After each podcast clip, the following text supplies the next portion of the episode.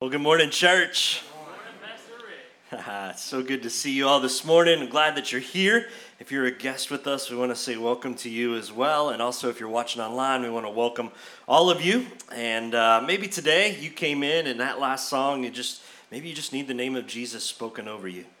And uh, my prayer for today is that as we continue to jump into the Word of God and continue to worship together, that that whatever it is that you came with, that God would come and and and be with you in the midst of that, and that you would leave here different than when you came.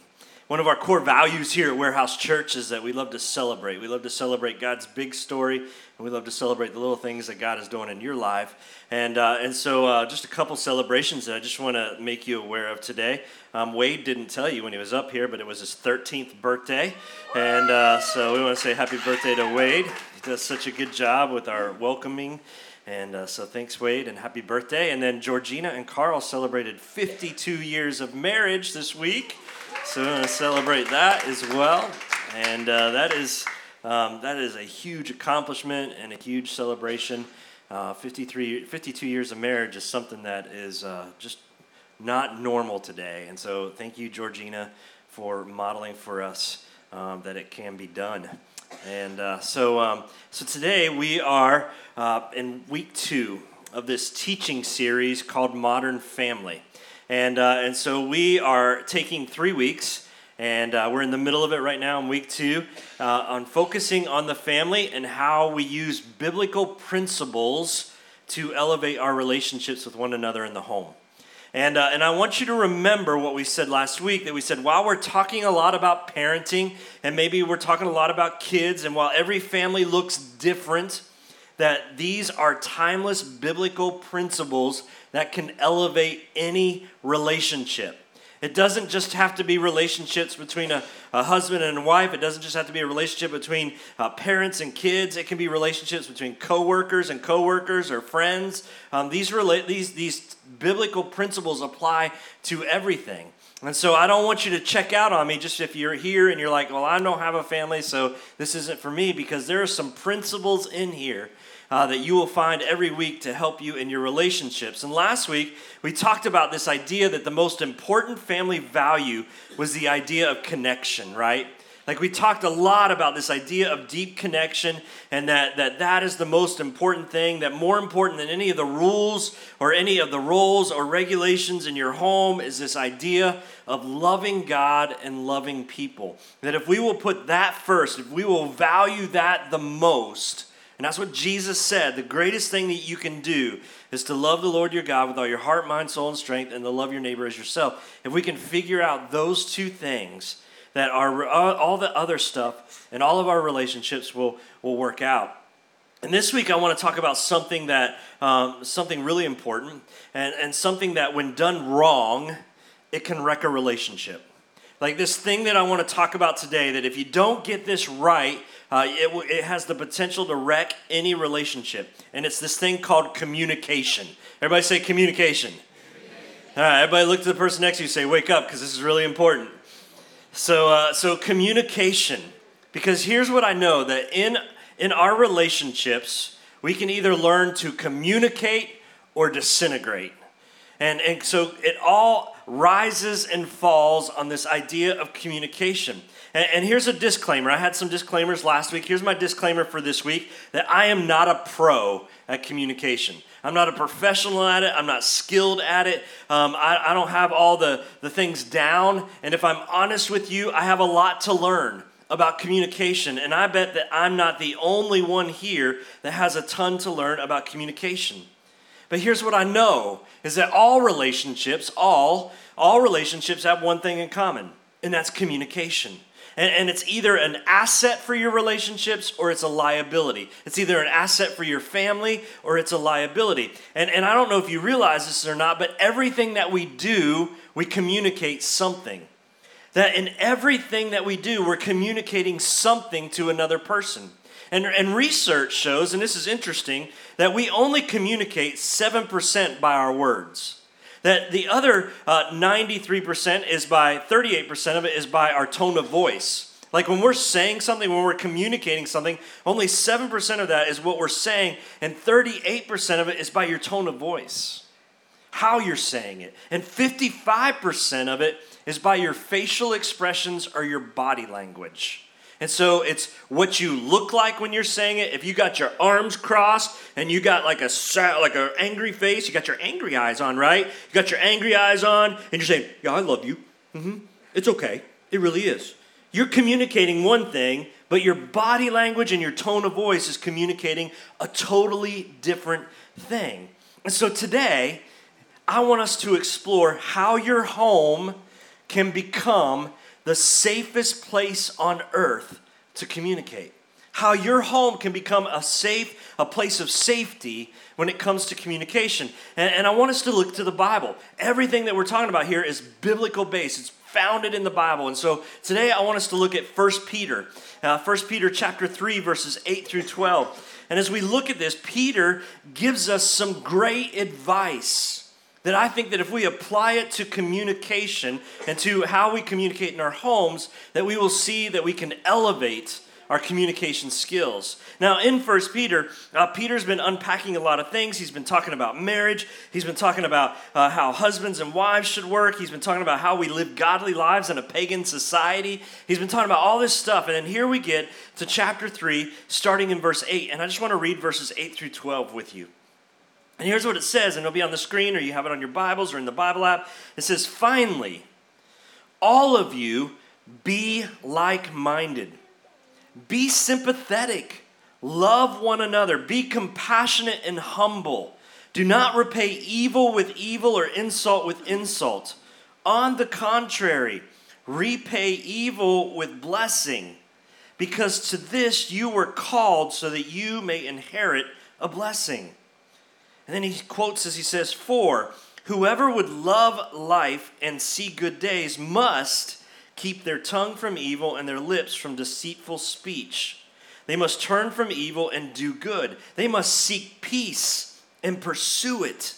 For the eyes of the Lord are on the righteous, and his ears are attentive to their prayer. But the face of the Lord is against those who do evil. So, in this passage, where Peter's unpacking for us some good skills that we need to learn and we can apply these to communication, we see that there's eight. There's eight really good communication skills found in this passage. And so I want you to like write these down or put them in your notes on your phone or do whatever because you're not going to remember all eight of them, but there's something that you might I want to encourage you to go back to later on this week and say, "How am I doing?" Like measure yourself on how you're doing in communication with these eight skills. And so the first one that Peter talks about is this idea of seeking harmony. Uh, he, he, says it this way. He says uh, to be um, to to be like minded, uh, and don't seek to always be right. Right? Like you don't have to always be right. You don't always have to be the one that's right.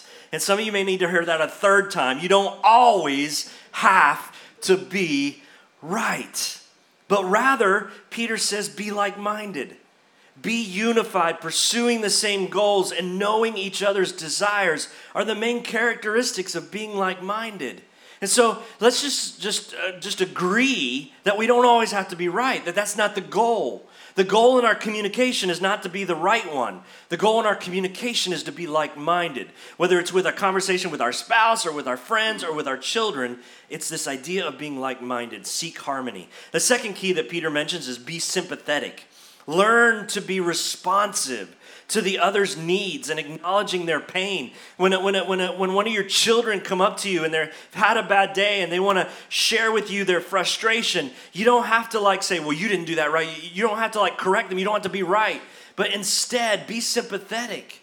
And, and good communication always, always enters into the other person's world like always enters into their world and feels what they're feeling. And sometimes we just need to pause and we just need to be sympathetic because sometimes our kids or our spouse or our friends just need to hear that you understand their pain, that you understand what they're feeling. And so we want to be sympathetic. That's the second one. The third one that Peter unpacks for us is be loving. Be loving. And, and we must treat, we must see and treat each other as Christ would treat us. Ah, that's like easy to say and hard to do, right?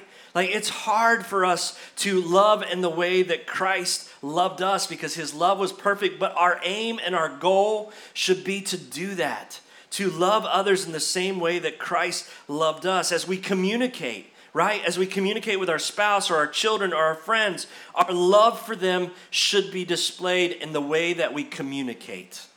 And I think this is like a big deal for some of us. Like we we just all we're thinking about is they're not going to get the best of me. Like all we're thinking about is whatever they say, I got to come back for them. And instead, we should we should be loving them in our communication. We should be loving towards them. And, and our words, what we say, what comes out of our mouths should reflect our love. Like we shouldn't be calling our kids stupid and saying, You're so stupid, but you know I love you, right? Like, that doesn't make sense. Well, I know that you call me stupid, but you're not showing me that you love me. So our communication should be loving. The next thing that Peter says is that we should be compassionate. And, and if we show compassion in our communication, we will remain open, right? So there, there's open communication and there's closed communication. And when you're closed, that's when your arms are crossed, that's when you're tapping your foot, that's when you're watching the football game instead of listening to whoever's talking to you. That's closed communication. But open communication is when you are actively listening and actively engaged and actively involved in the conversation. And, and so we want to be compassionate. And, and, and, when we're compassionate, we'll remain open in our communication. And, and our spouse and our kids and our friends won't be afraid to talk to you. Like when we, when, we, when we have this pattern of closed communication in our relationships, you'll find that people don't want to talk to you. You'll find that people don't want to share what's going on in their lives. And, and here's the, the, the thing you'll say, How was your day today? Fine. Did you have a good day, good day today? Yes. And they don't want to share anything because they've experienced zero compassion from you when they've had conversations. And so we want to be compassionate. Uh, the next thing that Peter talks about is we want to be humble. That's the fifth one. That we want to uh, we want to be humble in our communication. And, and, and nobody likes a know-it-all, right? Like nobody likes a know-it-all. I've been around know-it-alls. I don't enjoy being around know-it-alls. Uh, it's just no fun. Uh, and so, so we need to be humble in our communication. And that just simply means being humble means putting others first. It means like when you've had an amazing day and you want to brag about your day, but your friend or your spouse or your kids have had a lousy day, you like put pause on your wonderful day and you say, hey, tell me about your day. Tell me about what's going on in your world. And you put others' needs before your own. And, and, and a commitment to good communication means that uh, to not think so highly of our own opinions and our own selves that we don't listen to others. And so we want to be humble in our communication. Uh, number six is this that never use hurtful words.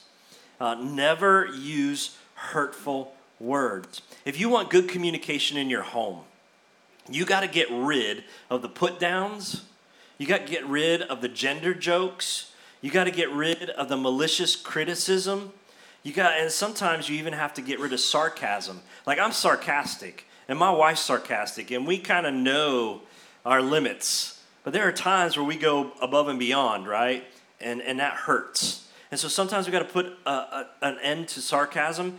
And definitely, the most harshest of all communication is the silent treatment.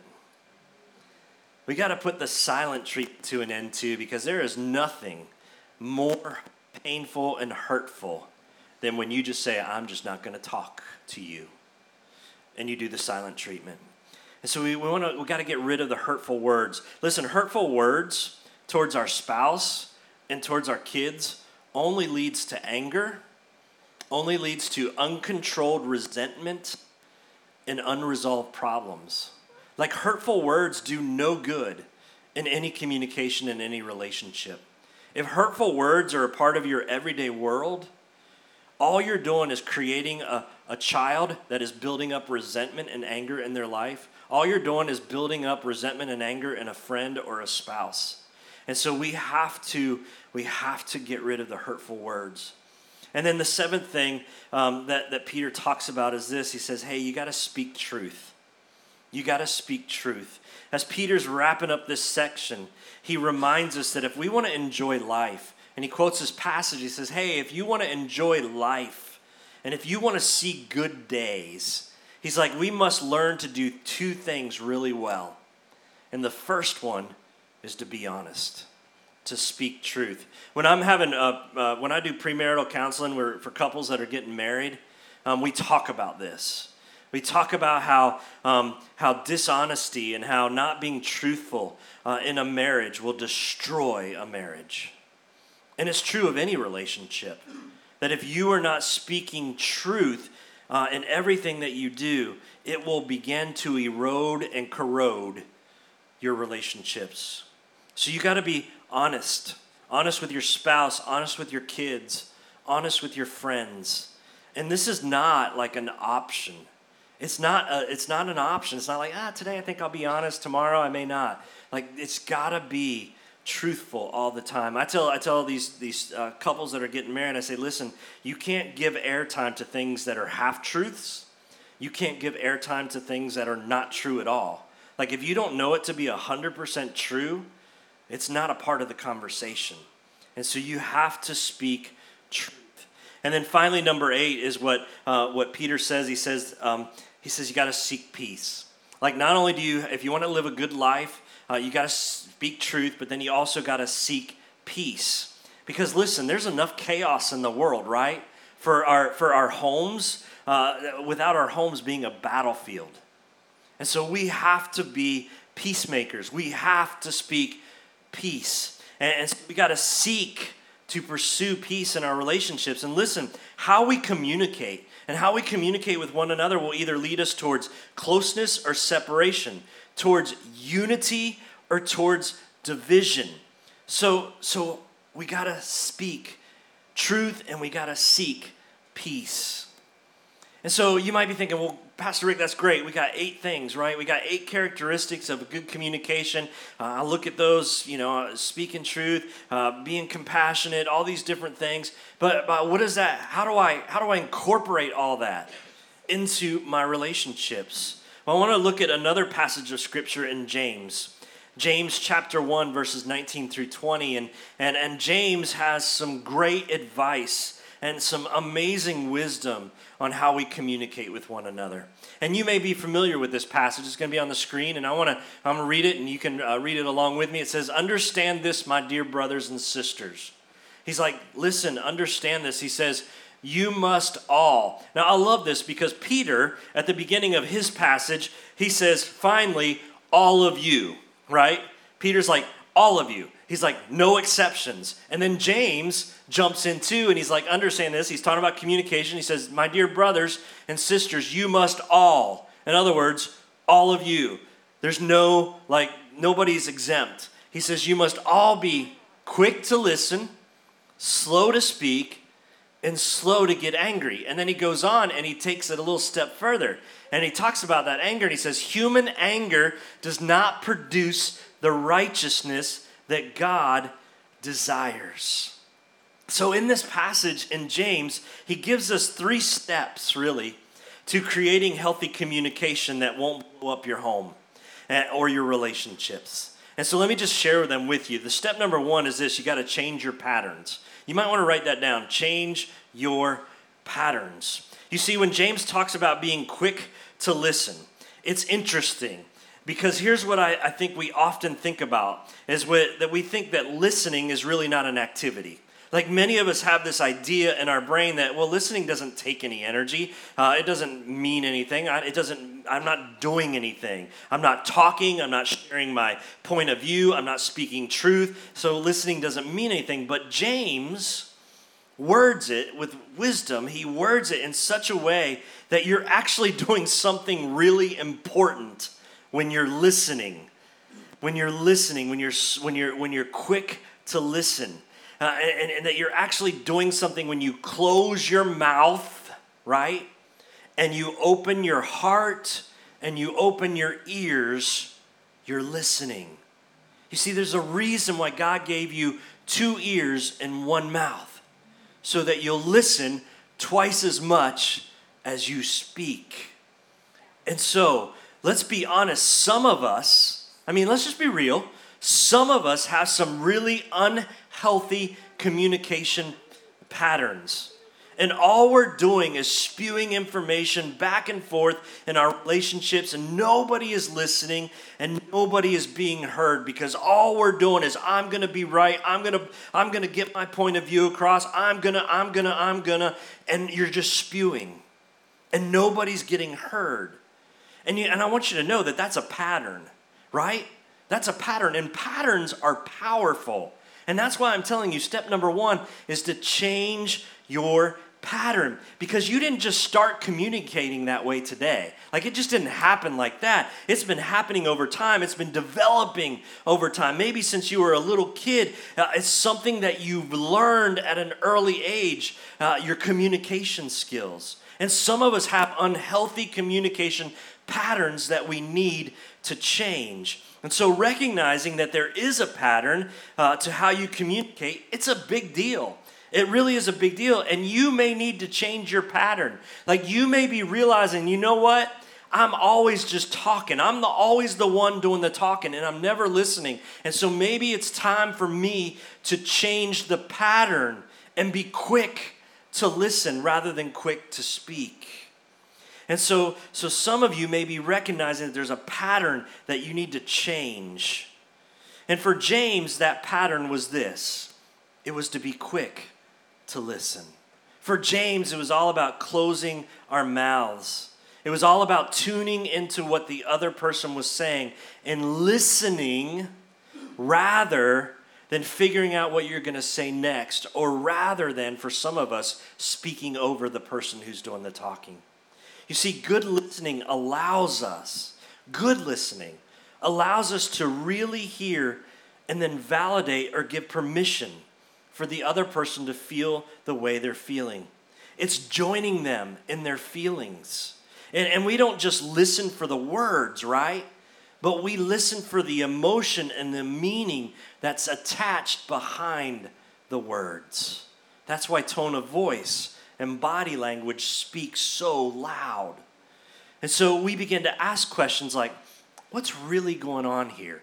Like I hear what they're saying. What's really going what's the underlying emotion? And it's this, it really is, and this is important. It's listening close enough to hear what is being said as well as what's not being said. Like when you are listening, do you hear beyond just what's being said? Are you taking the time to figure out what's not being said? And so we've got to change our patterns. That's the first thing that James says when he speaks of being quick to listen. And the second thing is this that we got to create a new language. We got to create a new language. The second thing that James tells us is to be slow to speak. Be slow to speak. Quick to listen, slow to speak. You see, when we change our pattern, sometimes we have to create a new language. We can't just keep doing what we've always done, right? Like we've got to actively listen and actively participate in the conversation. And I don't know if you knew this or not, but I learned it this week. There's five levels of communication. Five levels. Wow, really, there are. There's five levels of communication.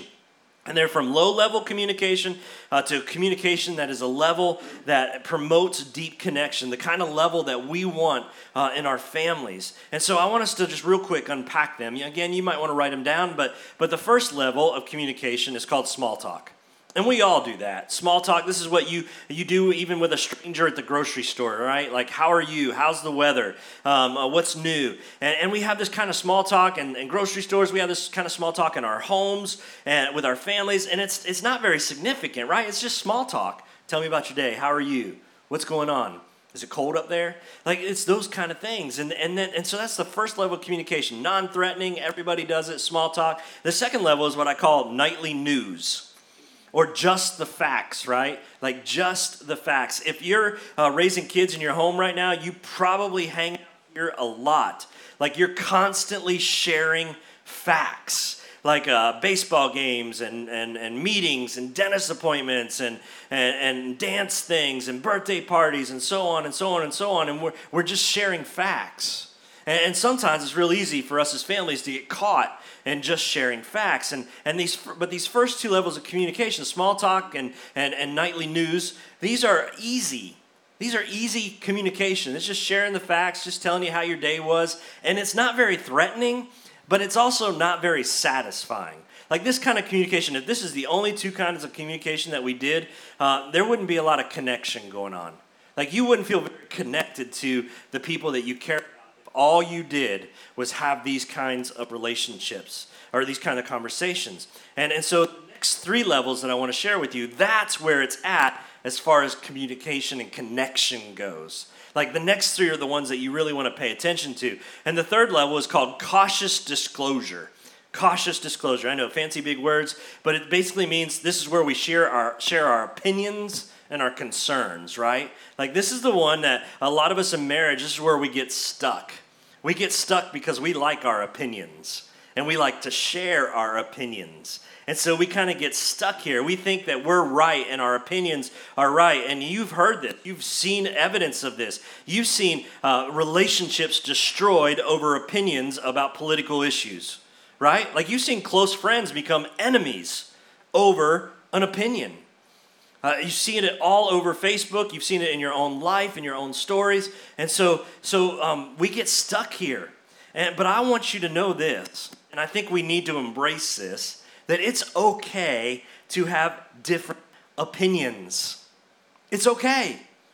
It's okay for you to have a different opinion about communion than I have. It's okay for us to have different commun- different opinions about things. And sometimes in your relationship, you're to have to agree to disagree. I have some friends. They have very differing political views than I do. But rather than us becoming enemies, we've just agreed to disagree. We said, you know what? We're just not to come to, the, to, to an agreement about this. And so we just agree to disagree and we continue our friendship. And guess what? Uh, this is something too that maybe you need to hear. It's okay for your kids to have their own opinions. It's okay for your kids to have their own opinions. Too often, we feel like our kids have to agree with us and share our values and our thoughts and our opinions. But our kids also need to learn to develop their own opinions. They get to decide if Brussels sprouts are gross or not. Nine out of 10 will say they're gross. And, and, and so they get to have that opinion. Now, now, you still may make them eat their Brussels sprouts. My mama did. But I can still think that Brussels sprouts are gross. So we need to let our kids have opinions. And if you want to raise secure children, then you need to allow them to have their opinions and you need to allow them to voice their concerns. Like your kids need to have a voice. And that's hard for some of us. That's hard because we think, no, no, no, no, no. You're a kid. You don't get to voice your concerns, but they're little human beings. And they have concerns and they need to be able to feel safe to share those concerns and to be heard. And your home needs to be a safe place for them to share.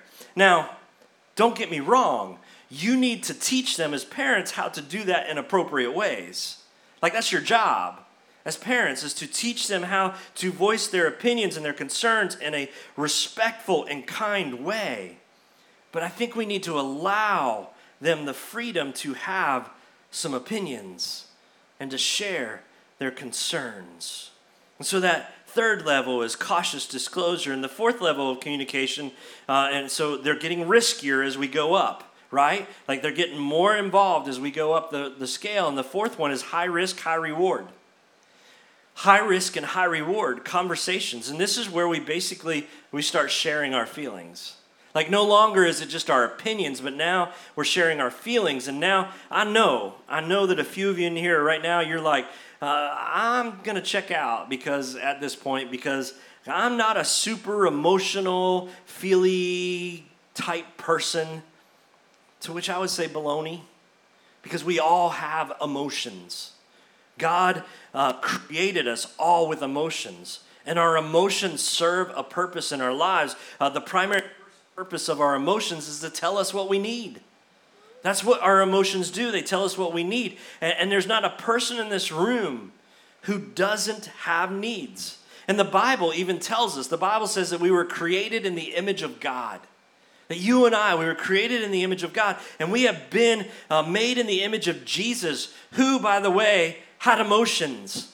Jesus, who felt sorrow at the death of his friend Lazarus, Uh, Jesus, who felt pain for his friends Mary and Martha as they grieved the loss of their brother Lazarus. Jesus, who felt anger when talking about the evil of harming little children. This Jesus who felt fear as he faced the suffering of the cross. You see, Jesus had emotions, and so do you, and so do I. And if I'm honest with you, I'm not always good at communicating at this level. Like, you can ask Jen, she'll agree with you uh, because Jen will share her feelings with me. My wife, she'll share her feelings with me about something, and I'll listen. I'm a good listener. I'll listen, but then I'll come back with, well, that's not true because da da da da da. And I'll tell her why her emotions aren't true. She shares her feelings with me, and I share facts with her. But she doesn't need facts, right? Like she doesn't need facts. She needs me in that moment to join her in this place where she is sharing her feelings. She doesn't need me to talk her out of her feelings.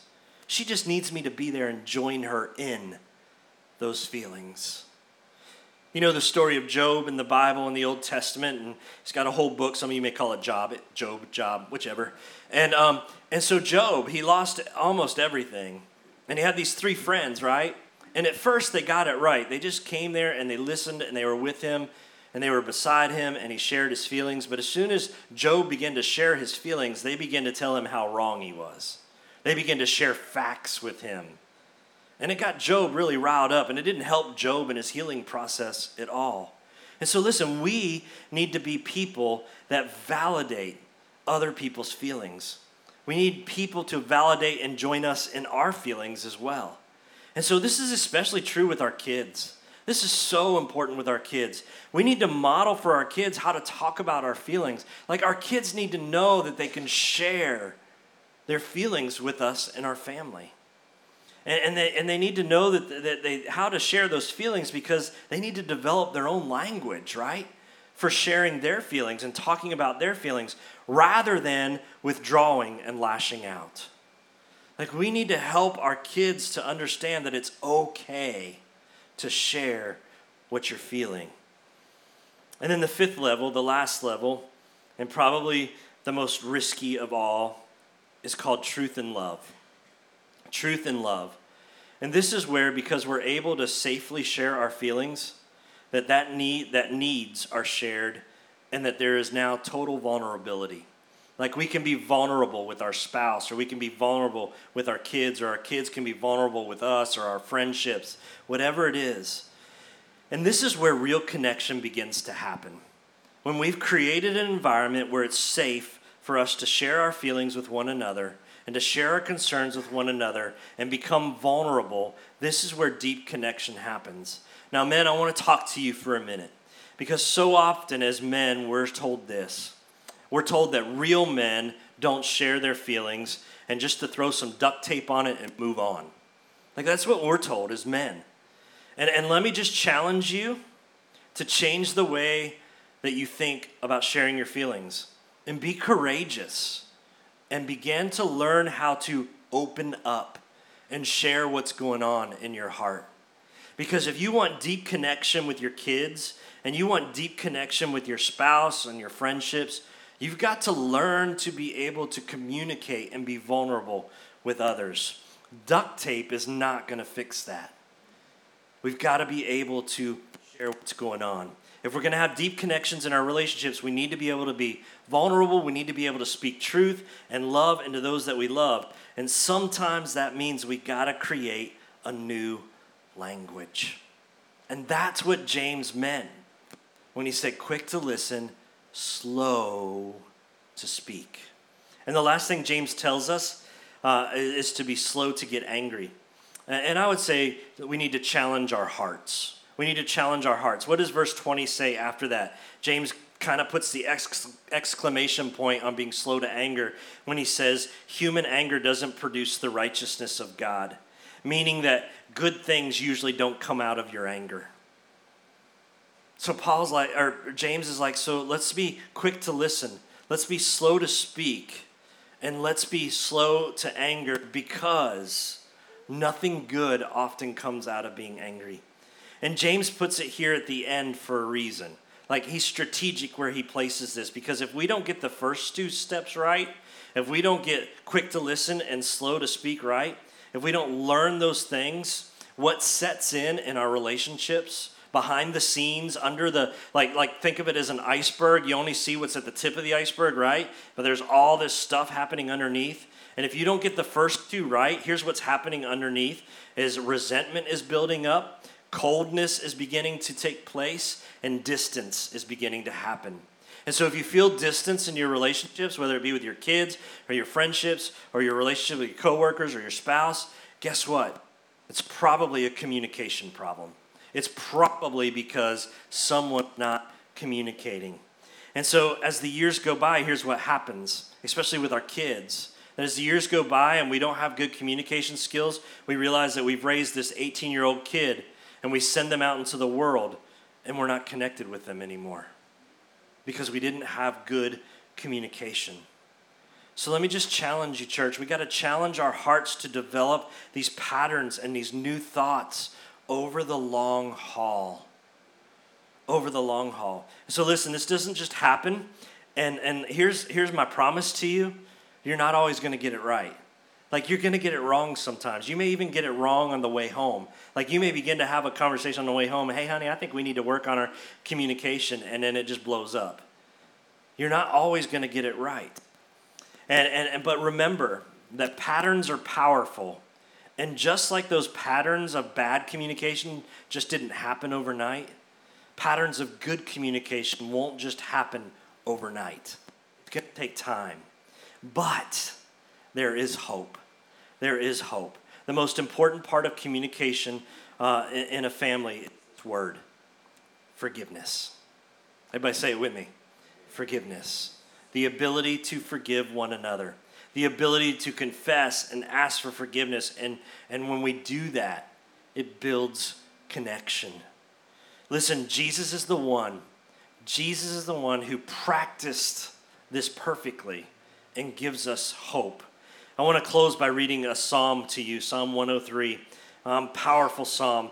And I want you to listen to the words, and I want you to hear how it describes the Lord and how these descriptions and adjectives used can come into our relationships and change our communication.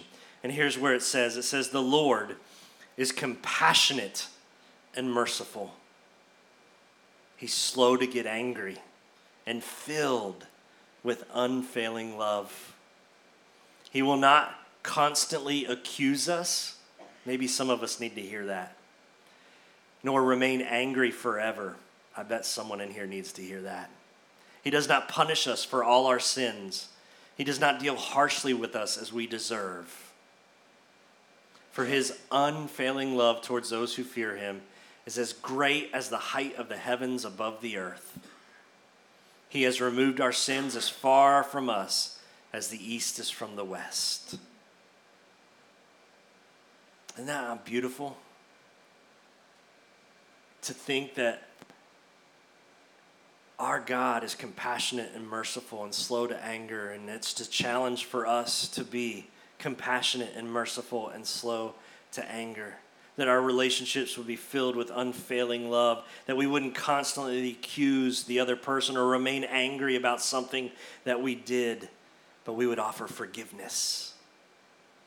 And so, even if your situation is desperate, like maybe you're in a, in a relationship right now that there's just bad communication happening every day. And you feel desperate and you wonder if you'll ever get it right or you'll wonder if your family will ever hear you or see you or know you and respond to you. I want you to know this that Jesus always, always, always meets you right where you are. He listens when you call, He sees your pain, and He responds with these words that we read from Psalm with loving kindness and truth. He doesn't hold our failures and sin against us, but instead, we confess, and He promises that He'll forgive. So let me just invite you to a place where you'll work on your communication skills. Like, I just challenge you get real practical, go home. Look at those things that Peter unpacked about seeking harmony and speaking truth and seeking peace and all those eight variety of things. Say, how am I doing? Like, what are some areas maybe I need to work on?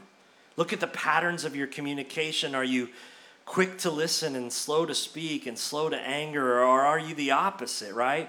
Like, you don't ever listen. You're always quick to speak, and your anger is like what's driving you. I just invite you in whatever relationship to work on elevating your communication so that your home can be a safe place for people to communicate. You know, Jesus communicated some amazing things throughout Scripture. And one of the um, most precious times that he shared with the disciples was in that upper room during the Last Supper and he communicated so many timeless truths in a short amount of time. He washed their feet and he told them, This is how I've served you, and I want you to go and serve other people. And then he did this strange thing during the meal where he broke the bread and he, he looked at his disciples, his, the guys that he loved, the guys that he did life with. He said, Hey, this is my body, which is broken for you. And then he said something really funny and off. He said, and as and take this and eat, and as often as you do, he's like, remember that I love you. And at the end of the meal, he took the cup and he lifted it up and he said, Hey, um, this is the blood which has been shed for you. A new covenant that I'm bringing. You may not understand it now, but in a few days, you'll totally understand it. He's like, Take and drink. And as often as you do, remember that I love you. And as we come and celebrate communion 2,000 years later, Jesus is looking at you. He's saying, Listen, I know that things may not be perfect. I know that maybe your communication isn't just not working at your home. But as you take this bread today, and as you take this juice, I want you to remember one thing remember that I've always, always, always loved you. And I proved my love for you when I died on the cross and rose from the grave. So this morning we're going to celebrate communion. And uh, I want you to know that all are welcome here at this table. It's not Warehouse Church's table, it's the Lord Jesus. He's the host of the table, and so Jesus would never turn anyone away. I think the only thing that Jesus would want from you is that you would want more of Him in your life. And so here at Warehouse Church, you are welcome as long as you want more of Jesus in your life. So I'm going to invite our worship team and our servers to come forward. And as they do, I just want to share with you that how we'll do this is we'll have a station up here and we'll have two stations in the middle. And you'll come to the station uh, as you feel led. You'll take a cup and you'll take a piece of bread and you'll go back to your seat. And then we'll all take it together. Okay? And so we'll serve, uh, first, we'll serve our servers and our, um, and our worship team.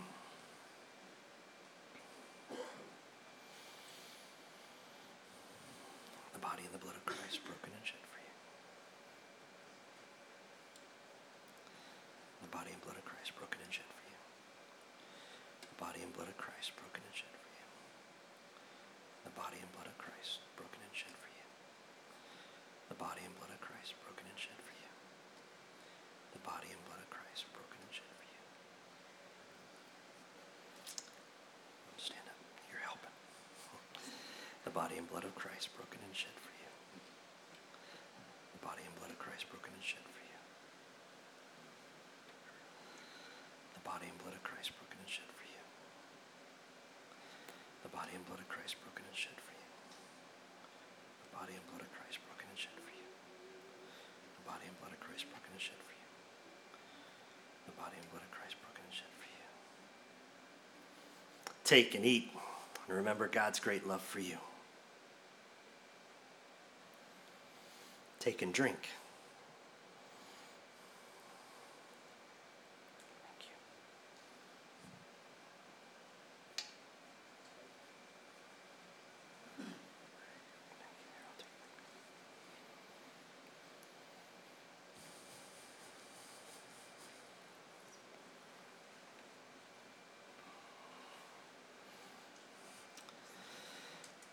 So, as you are ready, uh, you can come to the front or you can come to the stations right in the middle.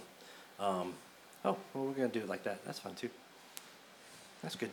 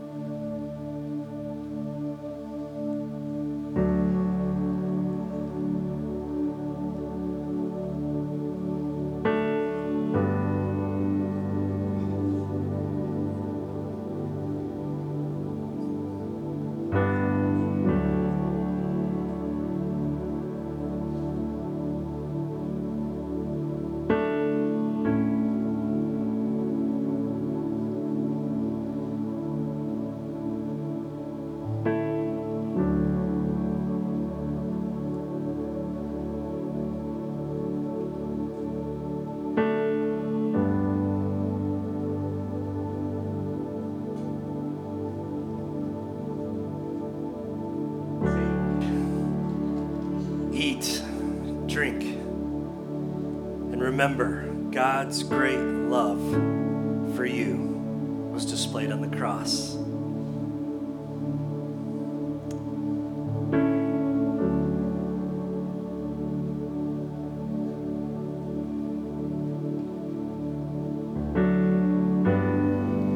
Let's pray. Father God, we thank you so much for the gift of your table. God, we thank you that not only is it a reminder of your love for us, but God, that as we partake in the meal, that we're reminded of your forgiveness and we are sustained, able to live this Christian life because of your great love. God, you knew, you knew that we would forget. You knew that we would get busy. You knew that we would get distracted, and yet that's why you gave us this table.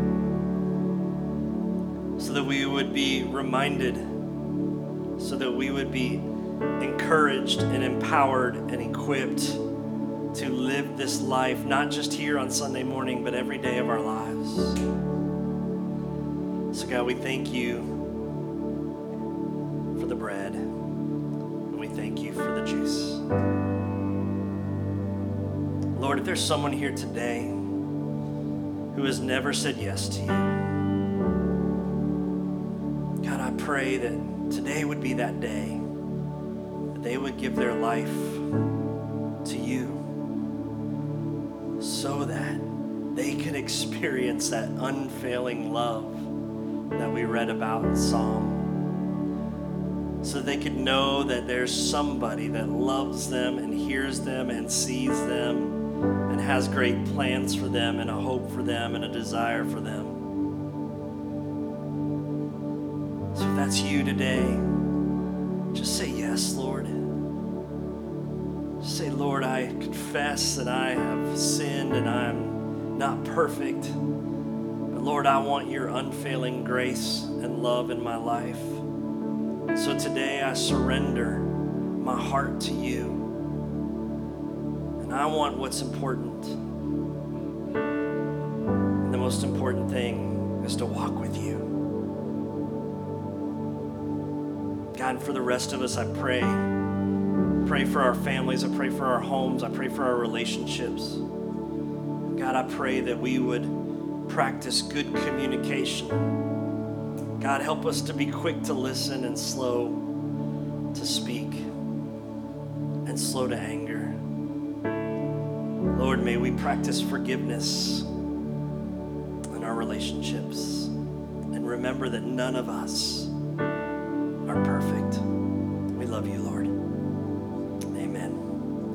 as we wrap up our time together, we're going to sing one more song. And we invite you to come and spend some time with the Lord if you'd like to up front. Um, our home is your home, and so all people are welcome. If you want someone to pray with you, I'm on the front row. I'd be honored to pray with you. And, uh, and the rest of us, let's sing from our hearts. And let's communicate with the Lord as we sing, because one of the ways we do that is singing. So just sing, communicate with the Lord, because these words speak truth about who He is. So let's, let's uh, sing together.